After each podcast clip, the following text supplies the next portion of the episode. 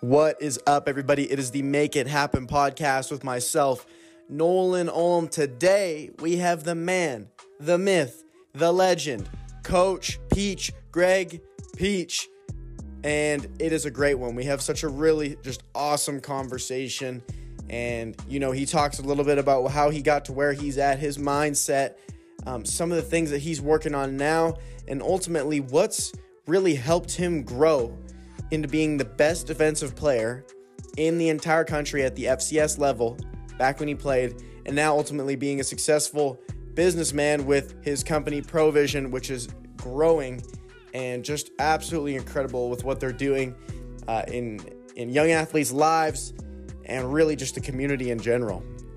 Now I'm going to give a little quick story before we jump in here. We were on a Zoom the other week with a former Eastern Washington player who is also an absolute legend. And, you know, he was talking a lot about, you know, this guy that was staying after the lifts, setting the standard, being just the absolute dog leader that this university, this team needed. And, you know, he finished by telling me that it was Coach Peach. And you're going to listen to this interview, and he's one of the most humble guys you're going to meet. I know he's going to listen to this intro and even blush a little bit too, but what he's doing for this community and what he did while he was playing, he started a wave of leaders and inspired so many different people, and now he still is doing that. And I just wanted to tell that story to make you realize, like, he's a dude. He's an absolute dude, and I couldn't be more grateful to be able to be mentored by him, learn from him, and, you know, just that we connected. So I'm super excited for you guys to tune in. If you haven't already, please share, rate, review. It really helps the podcast grow, and I just want to go help as many people as I can. So share this with someone that you care about, someone that you think that would enjoy this. And the video version will be posted in a couple days. I'm excited for that too. So thank you guys so much. Again, here he is, Coach Peach. You get, like, whoever you're listening to on those podcasts, or whoever, or, like, if you're ever doing one. Have you ever done one, like, as somebody interviewing you? Yeah, I've done a couple of them. Yeah. Okay, so whatever they're, like, that day, they're getting Nolan Ulm version that day. That's you. Up to that point right there, yeah. This is you.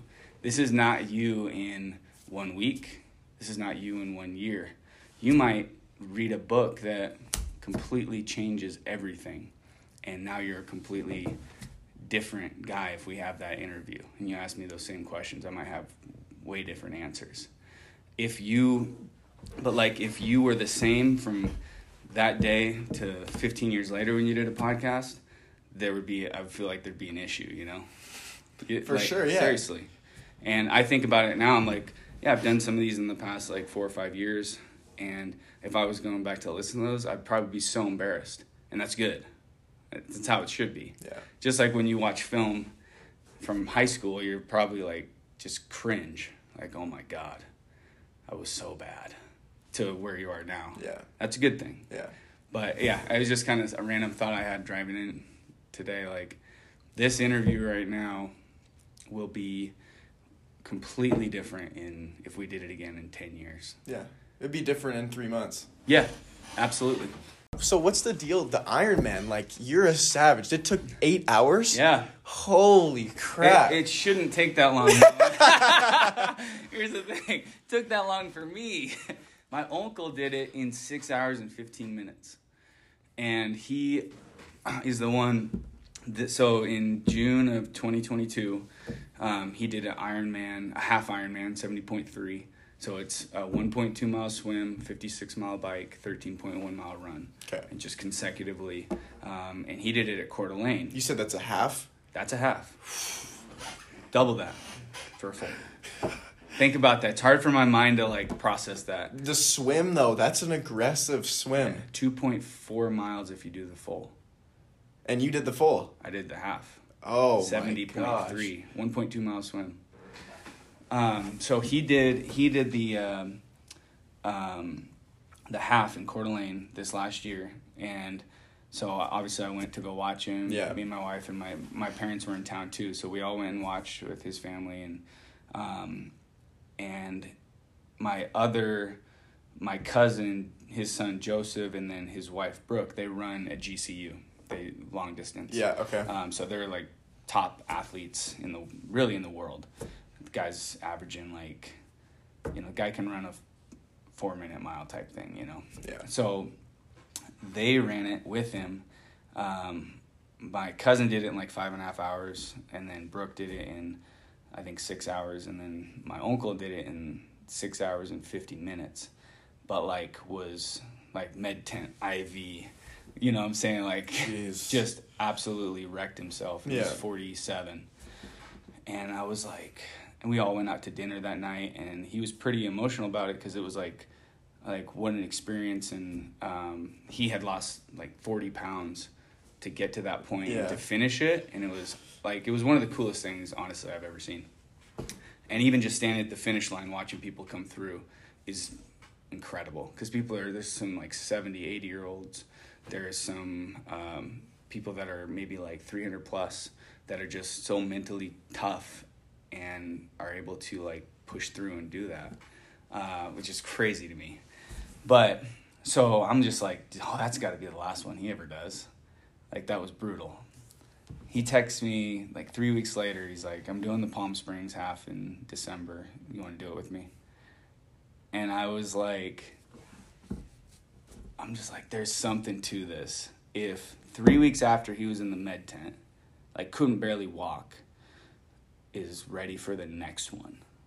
So I had no choice. I'm dude, I got to do it. I have to. So I trained for 3.5 months and then did it so unprepared. I needed 6 months, 7 months easily, maybe a year. Yeah. So unprepared. I've never done any distance stuff before. Everything has been, hit workouts and, VO2, just all about high intensity and football type sprint workouts. Anaerobic stuff. Yep. So I went in and I was telling Brian about this after my uncle. I was honestly, I didn't even feel that nervous about it. I was just looking around. I'm I'm gonna do this. These guys are finishing, I'm gonna finish. Yeah. And then about 400 meters into the swim, I kind of just looked back as I'm swimming, and my calves started to cramp a little bit, and I'm oh fuck, this is I gotta do this. I have no choice. Yeah. I'm in the water right now. I have to. It's either I'm either going to be flailing around waving for lifeguards or I just got to go. Yeah.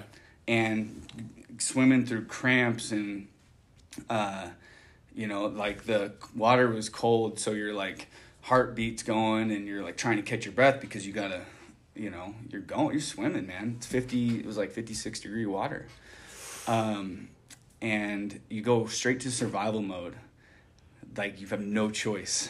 You know what I'm saying? So, and I realized quickly that I was not prepared for this, physically not. So then it went straight to just mental, I'm all these people are here. We just flew down to Palm Springs. I just paid $500 for this race type thing, Wow, it got real. Yeah, I'm finishing this shit. There's no other way.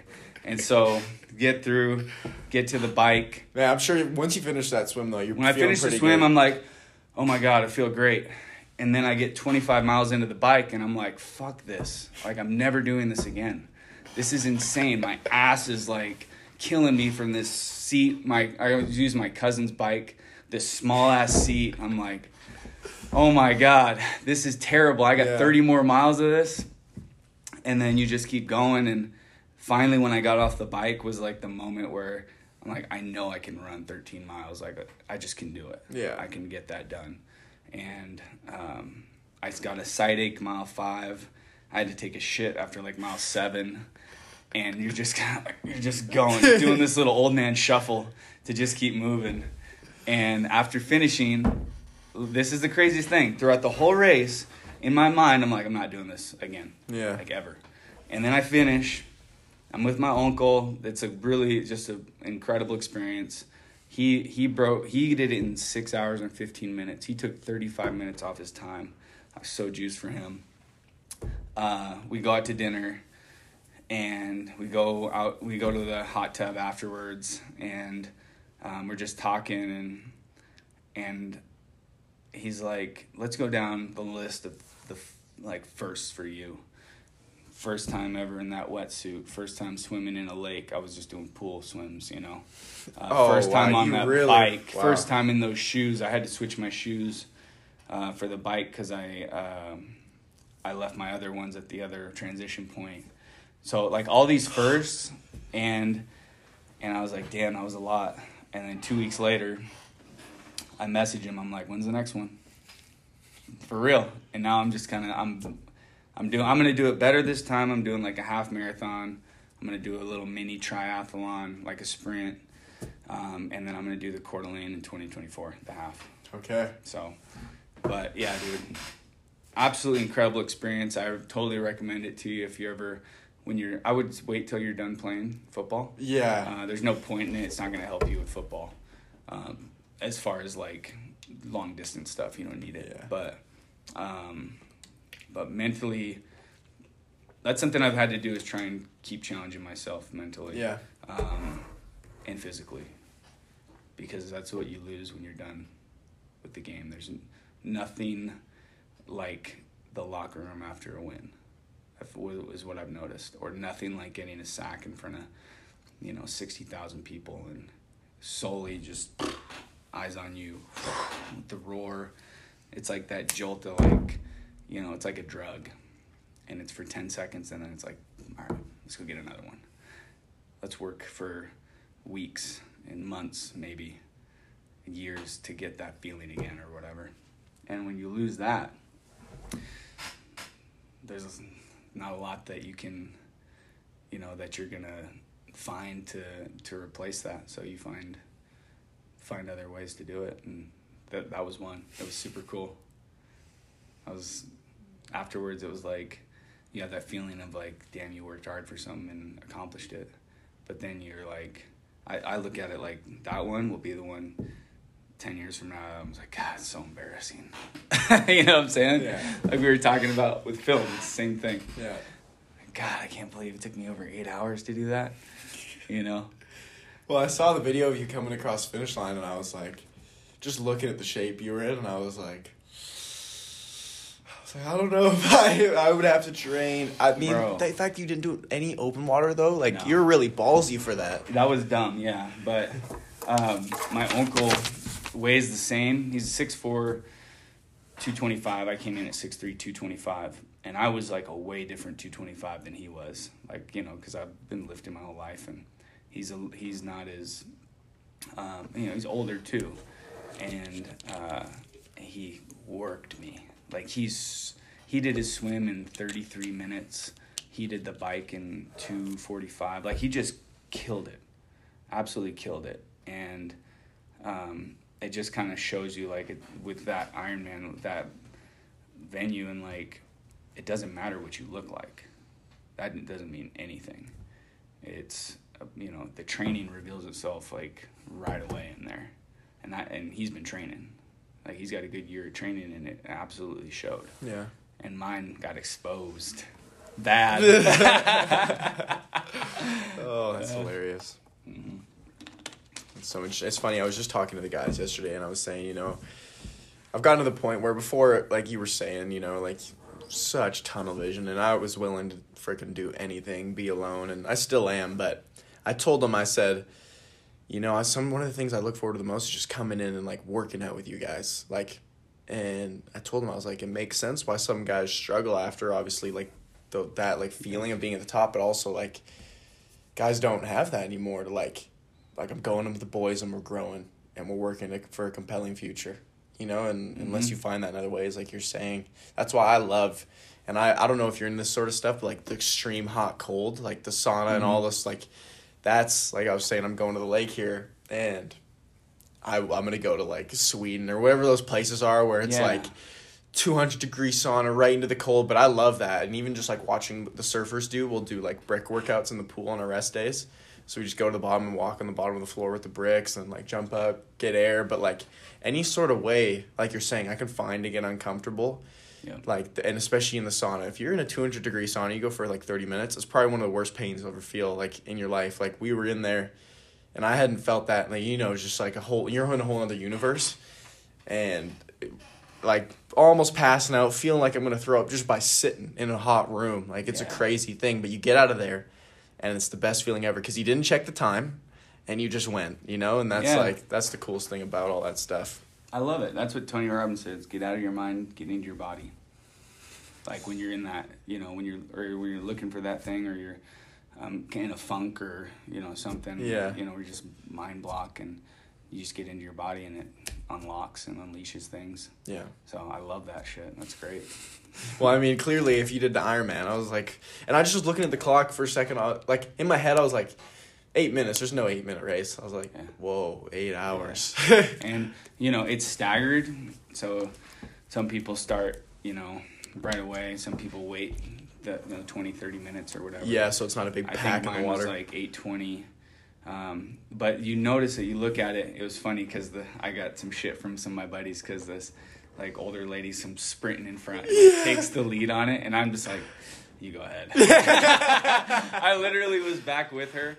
We got to a point, it was like, we're probably like a 1/10 of a mile away, and we're getting close, and I was kind of getting to that point where it's like, do you pass or do you, and then I saw her, like, family there, so I just kind of, like, tapered off, like, you go take it, you know, have the moment. Like, how freaking cool is that? This lady was probably in her 40s, and, like, you know, she just went for 8+ hours straight, you know, grind. Right from the start, it's a grind. And so impressive. It was very impressive. From all different types of people, you know. Like, that moment for her might have been my moment on the football field. Because the Ironman was not even, it's not close to what it's like on the field or the feeling in the locker room. Like, that's different than anything I think I'll ever experience, minus having a child, obviously. Yeah. But there are moments that are, like, similar that to those points, you know, like when I got married was a day where I remember standing on there. It was funny because me and my wife, we've been together for almost 3 years, lived together for a couple of years. You think, like, yeah, this is, but even just standing there, I'm like, you know, I'm heart beating, kind of like shaking, like, wow, this is a moment, you know. You don't have very many of those just in life in general. But in football, you get, especially when you get to play till you're 30, you almost get, like, spoiled because you put in all this work, and at some point there's a reward for it, you know, whether that be in practice, whether that be in a game, in the locker room, like, there's a reward and it feels freaking great. And then when it's done, it's like, damn, you got spoiled, you know, because now it's hard to find. But interesting. Yeah. Okay, so let's talk a little bit about, like, ProVision, and this is one thing I was thinking about coming in here, like, because so I listened to an old podcast, and before I even came here, I knew who you were because I looked up, like, Eastern legends and just wanted to, like, hear from you guys and stuff. And you know, you were a UPS driver for a little bit. You coached at a high school for a little bit, right, when you were done playing. So, like, what was kind of that journey, and was ProVision always something that you kind of wanted to create? And was, like, doing UPS, were you kind of, like, building up the capital to be able to start something like this? Or, like, kind of just talk to me about that. I'm really interested to hear the story behind that. Yeah, so I guess when I was done, I'll just start when I was done playing in the CFL. So I kind of knew that my time was coming. I had my last year wasn't great, and I had surgery on my knee. So I felt like, all right, I'm probably going to get cut, and I know I won't get re-signed for even close to the amount of money I was making. And with pro ball, like, you have to weigh out, like, is it, you know, as much fun as it is, it's still taking a toll on your body and probably years off your life. So you do have to look at the monetary, like, all right, is this worth, like, putting my life, you know, out there? Because really that's what it is, and we just saw that last week. Yeah. You know what I'm saying? Mm-hmm. So It was to that point where it's like, all right, I got to start thinking about moving on. So I actually started working as just a seasonal helper at UPS before I was even cut. Interesting. Just to make some, just because I wanted to kind of start figuring out like where I was going to go. Yeah. And I had a business management degree, so I was looking at and I heard some good things about UPS, and there was one, there's a couple of them in the area, so I thought, okay, maybe I can get in and be a manager there or something. So got in there. And then right about the time, or right before I went driving, I had got into high school coaching at Mead High School.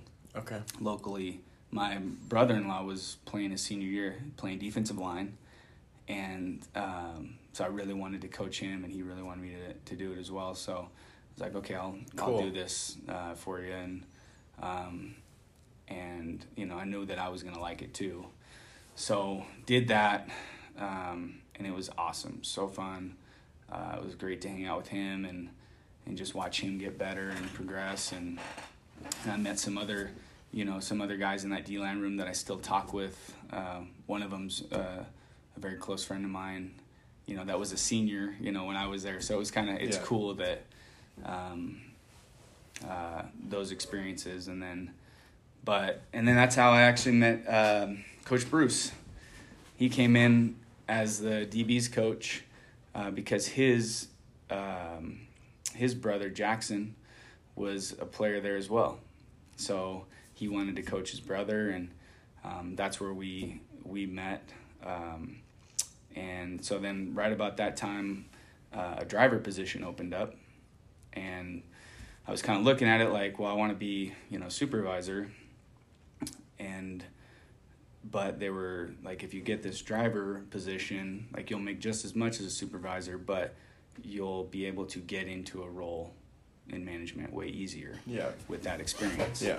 Because that's kind of like at UPS, it's like driver is the top of as far as like in labor and being part of the union, that's like the top position. Yeah. Pay scale and all that. And then when you get into management, obviously you can go up in different ways, but... so then I got into that. I had to stop coaching high school ball, but I absolutely loved working with the kids. Like, it was so fun. And so me and Bruce and Dario Romero, another Eastern legend, Hall of Famer, played 10 years, NFL, CFL. I had met him in Edmonton when my rookie year, my first 2 years. So after my rookie year there, he invited me to come down and train with him. This is back in 2010. And so I trained with him in the off season, like learned how to train. I didn't really know how to train yet. That's how I learned. His wife introduced me to my wife, who I'm married to now. It was just like a whole freaking thing. That's kind of a side story. But anyway... Back to starting ProVision, us three, J C. Sherrett, another Eastern guy, Luke Fritz, and Jake Hoffman, another Eastern guy, and we all, we started this thing. We've had multiple coaches that have come in and out, just depending on if they're living in Spokane, if their job's letting them do it, but that was kind of the guys where we started this, and we're able to reach not just one team but every kid.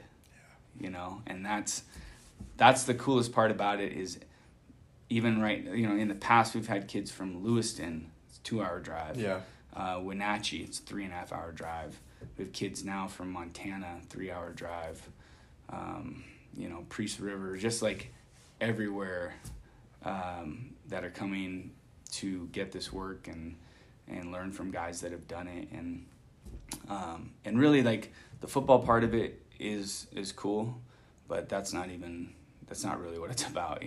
It's about everything pretty much other than that.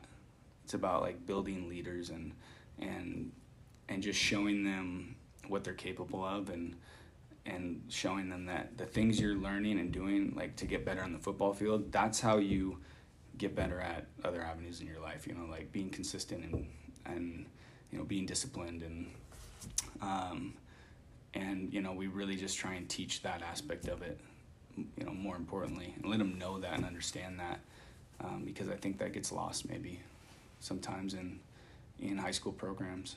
But yeah, so that's how it started. It was about 12 kids, and you know, now we just had a practice yesterday. There's, you know, over 80 kids there, and it's just been, it's been awesome.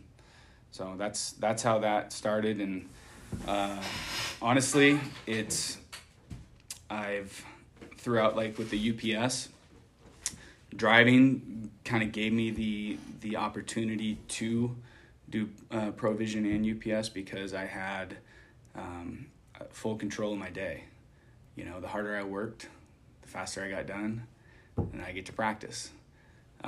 Recently, I switched to a supervisor role where I work in the mornings, and I'm done, you know, around noon or 1 p.m., and I can go straight to ProVision, and I have that, you know, whole afternoon and evening window. And then eventually, you know, it'll just be ProVision. So that's awesome. Yeah, that's kind of how it's gone over the last 6 years, I guess. Yeah. Yeah. That's really, really cool. I'm really excited to see you guys grow. I think it's going to be huge. And even there wasn't much else that I heard of in the Spokane area, so it'll be exciting, especially once your 7-on-7 team is going to start to compete, and mm-hmm. seeing you guys win a ton too. I think it's awesome. Yeah, and even what you said earlier when you were like, there's stuff that I don't want to do. And I just was reading this thing the other day, and it was, this guy was like, every single week I write down everything I do. And then I go grab a highlighter, a red one and an orange one. And the red one I do for things I hate, and the orange one I do for like things that I could get other people to do. And he's like, and my goal is to just pay people to do those things. That's great. Yeah. That's the whole thing. Like my day, like the reason I want to get out of UPS is not because I don't like my supervisor job. It's freaking great. I love it. Like, it's fun.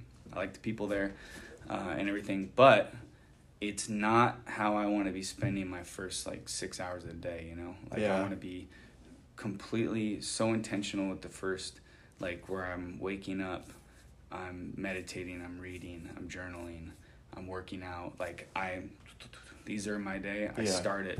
I really start doing any sort of work around like noon. Mm. You know what I'm saying? Like, where I'm planning and, you know, getting things done for the future. Yeah, the important stuff. And then working with kids for a couple hours. You know what I'm saying? Like, that's where my day needs to get to. So every move I make has got to be, is this going to get me to that day? Yeah. You know? Wow. Because our time, like, literally doing, you know, 8 hours of that type of work, and if you were getting to a point where you were working 2 hours a day, or you know, by your own choice, and that makes your entire money for the year, you know what I'm saying? Like, you can do that. Yeah, absolutely. It's just, how are you, you know, those steps towards it? Is it going to take more of your time to do it, or less? Yeah. I'm a fan of the less. Me too.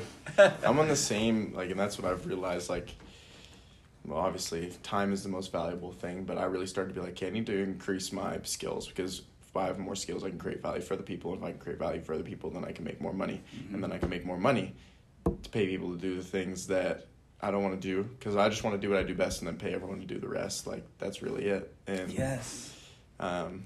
Yes, exactly. Yeah. Exactly. And you're definitely getting there. I'm trying. Yeah. No, I'm sorry. I am. Yeah, there you go. I am. Wow. See, it's funny. Usually, that's crazy, because we'll catch each other, like me and Trey or the guys that are around, and you just caught yourself like, oh man, if you played with us or if we played with you, it would have been dangerous. But I'm telling you this, bro. I didn't know any of this type of stuff about like how you speak, how you think. Like, yeah. I didn't know any of this stuff until I started reading.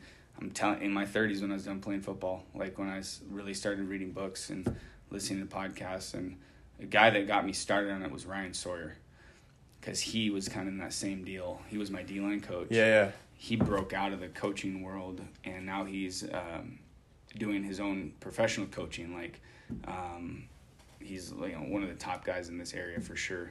but him and his wife do it. It's called IHP, and Integrated Human Performance. Awesome. And like big time mentor of mine and guy that put me onto this podcast, and then I just started listening, and then I started listening to guys that he was interviewing, and then I just the spiral, dude.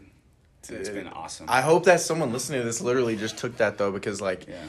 That's what it all is. People don't realize. Like I really told someone this. I was like, think about this. This book that some person wrote, right? That's their life work. Mm-hmm.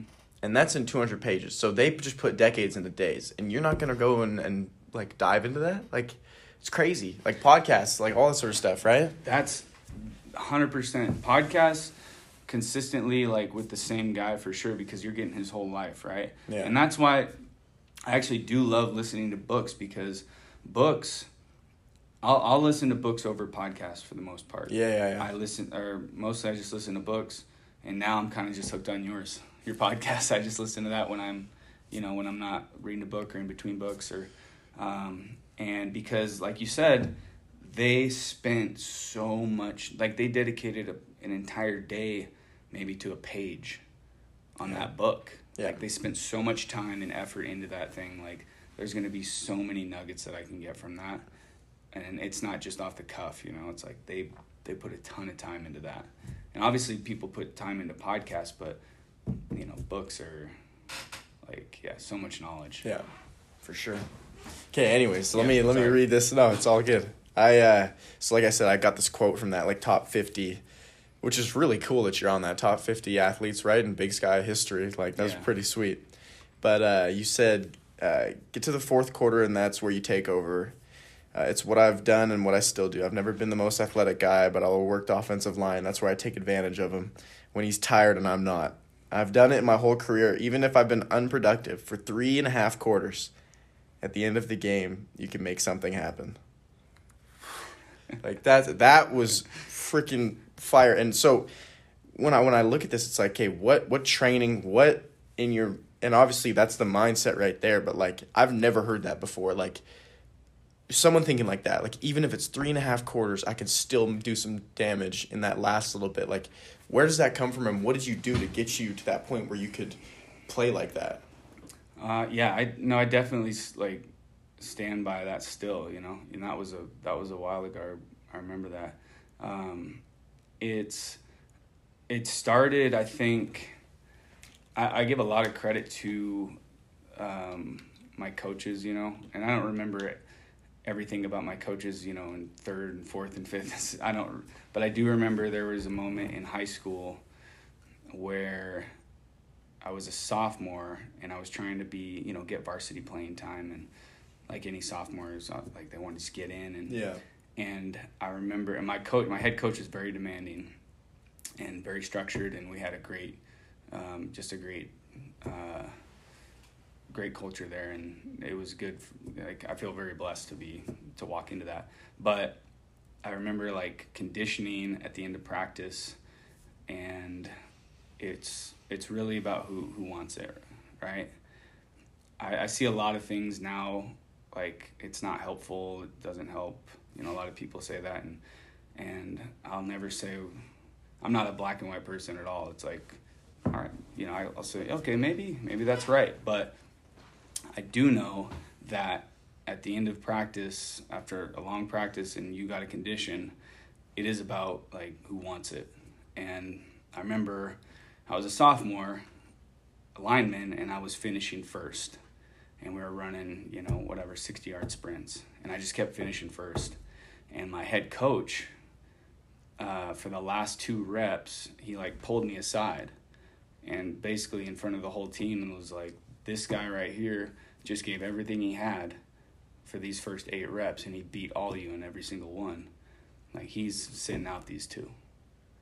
And, I wasn't, at the time, I wasn't like, oh, no, coach, let me get the 2. I was kind of just in shock, like, wow, me just giving that extra effort, I just got kudos from my head coach. And as a sophomore in high school, that's a big deal to get that. And the fact that I still remember, that was over 20 years ago, still remember that moment. And it had nothing to do with a game or or anything, but I think that for me, it locked in my head, like, I'm going to be rewarded for giving, you know, giving everything I have and pushing myself a little farther than I think I can. And that stuck with me. And so, like, as far as conditioning, throughout my entire career, I've always made it a point to be at the top. You know, if we're coming back, even in the pros, we're coming for the 300-yard shuttle conditioning, where you run two of them with a 2-minute break. Yeah, and I've checking your heart rate and, you know, how fast you can recover from it, and you know, always just being in the top 3, top 5 on the team as a lineman. That's crazy. You know, like that was kind of just something that I knew for me personally, if I'm at the top, I'm going to make it. I'm going to be able to make some more plays. I'm going to be able to make this team. And, you know, it worked. So, you know, does it work like that for everybody? You know, everyone's different. But for me, that's the way it worked. And I hold true to that quote, too. I was definitely not the most talented, athletic guy ever on any of the teams I had. In fact, I would say I was never the best D lineman on my team as far as athletic ability ever on any team. But that's where you find those small things that suck that you got to just keep doing over and over again, where you know, can set yourself apart. So yeah, so talk a little bit about that too, though, because it also is like another article, I can't remember which one it was, but it said like, it was like someone said, or you said, that it was like pretty like bad your freshman year, and you got kind of like thrown into the mix, right? Like, because of injuries or something, you played as like a true freshman, right? Mm-hmm. So how, and obviously, like, that's the thing we share in common. Like, even when I first got here, it was horrible. Like, it was atrocious, but you know, we figured it out. So what led you to figuring it out, and like what led you to not be discouraged when, you know, you just were watching the film, and I'm sure you're just like, Jesus, who is this, you know, like. Yeah, there was, I had a coach that was really, really hard on me just because he saw potential, you know, obviously. But at the time, as a true freshman, you're like, this coach hates me. You know, I suck. I can't do anything right. And it was almost like kind of a good cop, bad cop thing, because I do remember we were in film, and it was against Weber State, and I was playing against a guy that ended up getting drafted like 4th round, baller. And I was, you know, I'm 18 years old, 200 pounds, and I got him a few times on a pass rush, got a QB hit, and I'm just like, all right, this is my time, like this is the play. I'm gonna get some kudos from coach, like this is sweet. I'm watching it, I'm feeling good. I think one of my D linemen was like, hey, nice rush. You know, we're in meetings, and then my coach just rips into me because I think I took an inside move. And he's like, if you don't, you know, if he keeps the ball and runs, he's going to get contained. And he was just so nitpicky with it. And I'm just like, I can't win. I finally make a play, and I get yelled at for it. Like, I haven't been told good job once this year. This is week 6. Wow. You know, and I'm 18, so I don't have that. I don't have big picture thinking whatsoever. I'm just right there in the moment.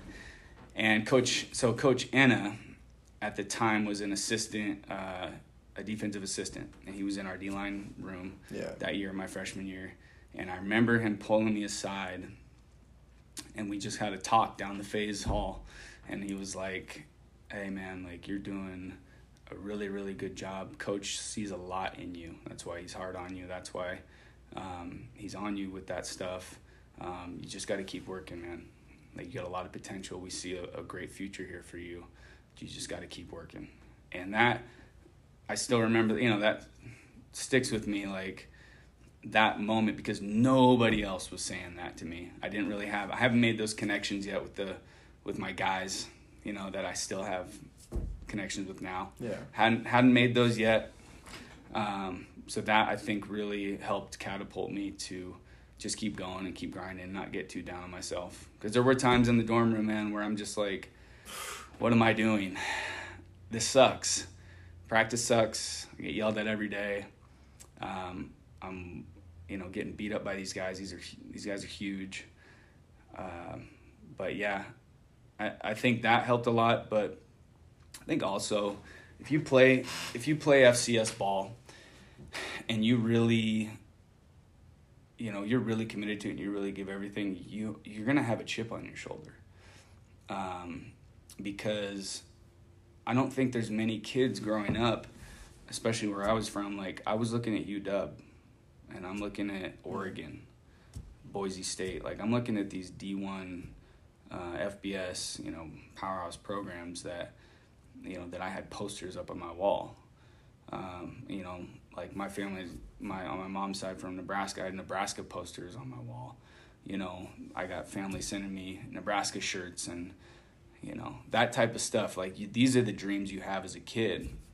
So I go to Eastern Washington and I'm kind of looking at some of the guys that went to UW and Oregon from high school in my area. And I'm like, I'm better than you. You know, I can play better than you.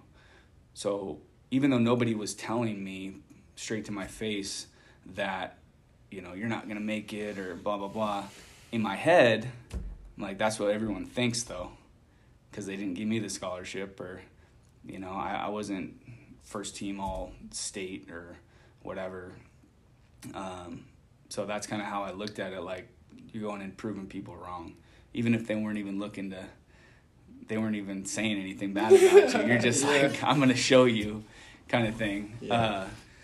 And that's another aspect for sure that definitely kept me going.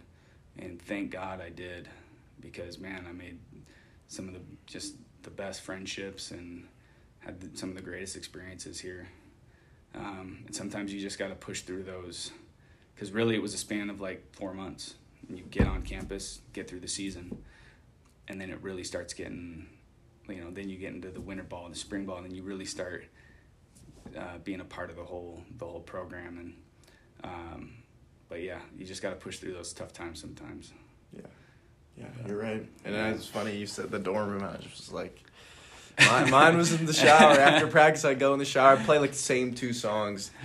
And I just like, I remember, I haven't told anyone this, but a quarterback who's not with us anymore, he was like my best friend at the time. It's all good to catch on this, but we were walking back and I was like, man, I don't know, like if this is for me, like, and I'd put my whole soul into this, or like, it was just a down moment, you know. And he's like, dude, you're really gonna give up after like one bad practice, dude? Like, you're gonna have so many bad practices, like whatever, right? And but I think it's so good for people to hear that, even just for other walks of life though. Like, and this is where I really started to make the shift. So I went to this Tony Robbins seminar online, right, in July. And this girl came on, her name was like Siri Lindley or whatever, and she's like one of the best triathletes ever, and she was just a normal person. And she said, like, I was looking to get my ass kicked. I'd find anywhere where I could go and get my ass kicked. And I really thought about that. And even when I got here, first 6 months, first year, like, got my ass kicked. But I just grew exponentially, because I was pushing further than I ever would, like, without that, right? And it made me think about that too. It's like, now I'm at the point where, like, obviously, like, I've gotten a lot better, but I want to go find ways to get my ass kicked. Like, I want to go to an NFL camp, and, like, obviously I want to do really good, but I want to go see that. And that's why when we played Florida and Oregon, I was like, let's go. I want to be on that, like, number 0, Christian Gonzalez. I want to play against him. First round draft pick, like, every rep I can get, you know, like, even on special teams, I was like, every single rep is an opportunity to go, like, against these freak athletes, you know? So that's such a good point. And it's like the difference between, yeah, going and getting your ass kicked and then actually looking for it. The faster you can figure that out, I mean, the easier those challenges become. Yeah. Those obstacles become. Then you don't even really look at them as obstacles. You see them as opportunities instead. And I'm so glad that you get that now at 20. You know what I'm saying? Like, we've talked, man. It, for some people... And sometimes I get down on myself, like, damn, I wish I would have figured this stuff out earlier. But everyone has their time, you know, to figure that out. For me, it was around 30 is when I realized, you know, all these things that I've looked at and that I thought were happening against me were actually happening for me. And I just hadn't realized that. Yeah. You know, and it's great to see you understand that now, and it's going to help you so much you know, moving forward, even after football. So it's good stuff. Yeah. Okay, let me just ask you, you know, a couple last questions here because I want to be respectful of your time, and I got to go swim in this lake. So. Yeah, dude. Absolutely. We're going to definitely do a round 2, though. And maybe even a round 3. This is good stuff. Yeah. You've been like, this has been great. Usually when people come on, they're so like, I don't know, like tense or something, but like, I don't know. I think even when you said the Joe Rogan joke, like people get it. Like when people are like, oh, I'm not a big podcast person, I'm like, we're just having a conversation. Yeah. Like that's all it is, you know, and I'm going to edit it and make you sound great. Yeah. So don't worry. I know. And that's the thing. Any one of these I've done, it's like, I probably shouldn't have threw that many F-bombs, and then they just edit it out, and I'm like, perfect, thank you for that. I do coach kids, so. I'm going to ask the other two questions I usually ask. I'll ask when we do this again, but obviously, like, we've talked a little bit about it, but I want to leave people on this. Like, you know, you reached a certain level of greatness with, and we've talked a lot about the mindset already, but in terms of the tunnel vision, I think there is a time and a place for it. And how did you, like, if you could think of, like, a moment or a time where you really started to tap into that, and that just, like, that mode, and kind of it's a little bit of, like, flow, right? But, like, where there's nothing else. Because I don't think there's many people that, it's very rare to find people that have our issue where you need to open it up, right? And I think a lot of people need to be able to learn how to bring it in sometimes. Mm-hmm. So how did you do that, and where did that come from? I guess it started in college for sure, going from junior year to senior year. You know, at one point, my junior year, I had a really good year. I was All-American, All-Conference, like had, you know, a ton of sacks. I was feeling very, very confident about my game, and it was that same coach that was my hard-ass coach in my freshman year. And he just kept on me until finally it clicked for me. And, you know, he really did unlock, like, a lot for me, like, as far as my game goes. But from going to the point of I relied on everyone else as far as this is my mandatory weightlifting time. This is when I go eat. This is when the cafeteria is open for breakfast, lunch, dinner. This is when I go to meetings. This is when I watch film. This is the schedule that the coach has given me. And that up into that, so at that point, that's what I had done my entire life. I'd never done anything extra outside of that. And I just remember after that year, I was back home for Christmas break, and like the all-conference list came out and the all-American stuff came out, and I was just like, wow, like, I can't believe this. Like, I'm really close to achieving my dream as a kid, playing pro. And it really kind of amped me up a little bit and got my routine, you know, changed my whole routine from eating at home instead of at fast food and cutting out soda, working out extra, getting extra workouts in each day, watching film, you know, on my own, which I never did before. It was just at the meeting. So doing all those extra things, and then the next year I was the defensive player of the year in the nation. 18 sacks, broke all the records, like, incredible. And so I looked at it and I'm like, all right, so I put in all this extra work, I completely changed my routine, and this is the result that I get from it. I got to keep going. Like, I got to keep, I want to get more and more.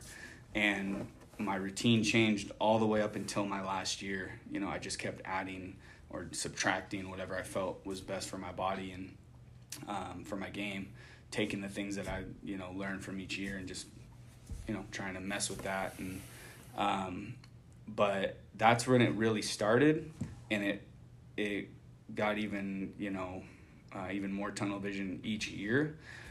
The thing that I got better at, though, and this is something that people have to be careful of, in my opinion, is not isolating yourself too much, and don't push away the people that are there to help you and care about you. You know, like, there was a crossroads for sure with me and my wife, because we were dating when I was going into my second year. is when we started dating. And she's not like athlete or anything. Only football games she's ever watched are the ones that I'm in, type deal. You know, she obviously was kind of learning my deal and my routine, but at the same time, I needed to understand what hers was and what she needed, and not just, you know, be so focused on what I was doing for me. And throughout the years, we figured that out, and thank God we did, because, like, you know, life's been awesome with her as my partner. But, you know, that was a big thing for me that I had to figure out was, all right, I know exactly what I need to do as far as, you know, training and eating and film and practice and all that stuff. But I also need to make sure that I'm giving myself to the important, you know, people that are around me. Yeah. You know, while I'm doing that. And it's the same thing. I got to do the same thing now with business, you know, with real estate, whatever it is. If you know, it's okay to be hyper-focused on something and to accomplish your goal, but at the end of the day, like, we have to enjoy life and enjoy the things that we're doing and enjoy the people around us. And that's something that I've gotten so much better at, and that wouldn't have happened without my wife, for sure. Like, she's a therapist, so she's wow. She's been working with people and helping people her entire career. Yeah, that's what she went to school for and has always wanted to do. And so she does a great job of even just helping me, you know, and bringing me back into the moment sometimes when I need to. So, but yeah, that's where it started, and I'm still fine tuning it, and I probably will be for the rest of my life. Absolutely. But yeah, I do agree with you where I think it does have to happen sometimes if you want to achieve some of those really high goals that you have. You just want to make sure that you're, you know, being careful with it.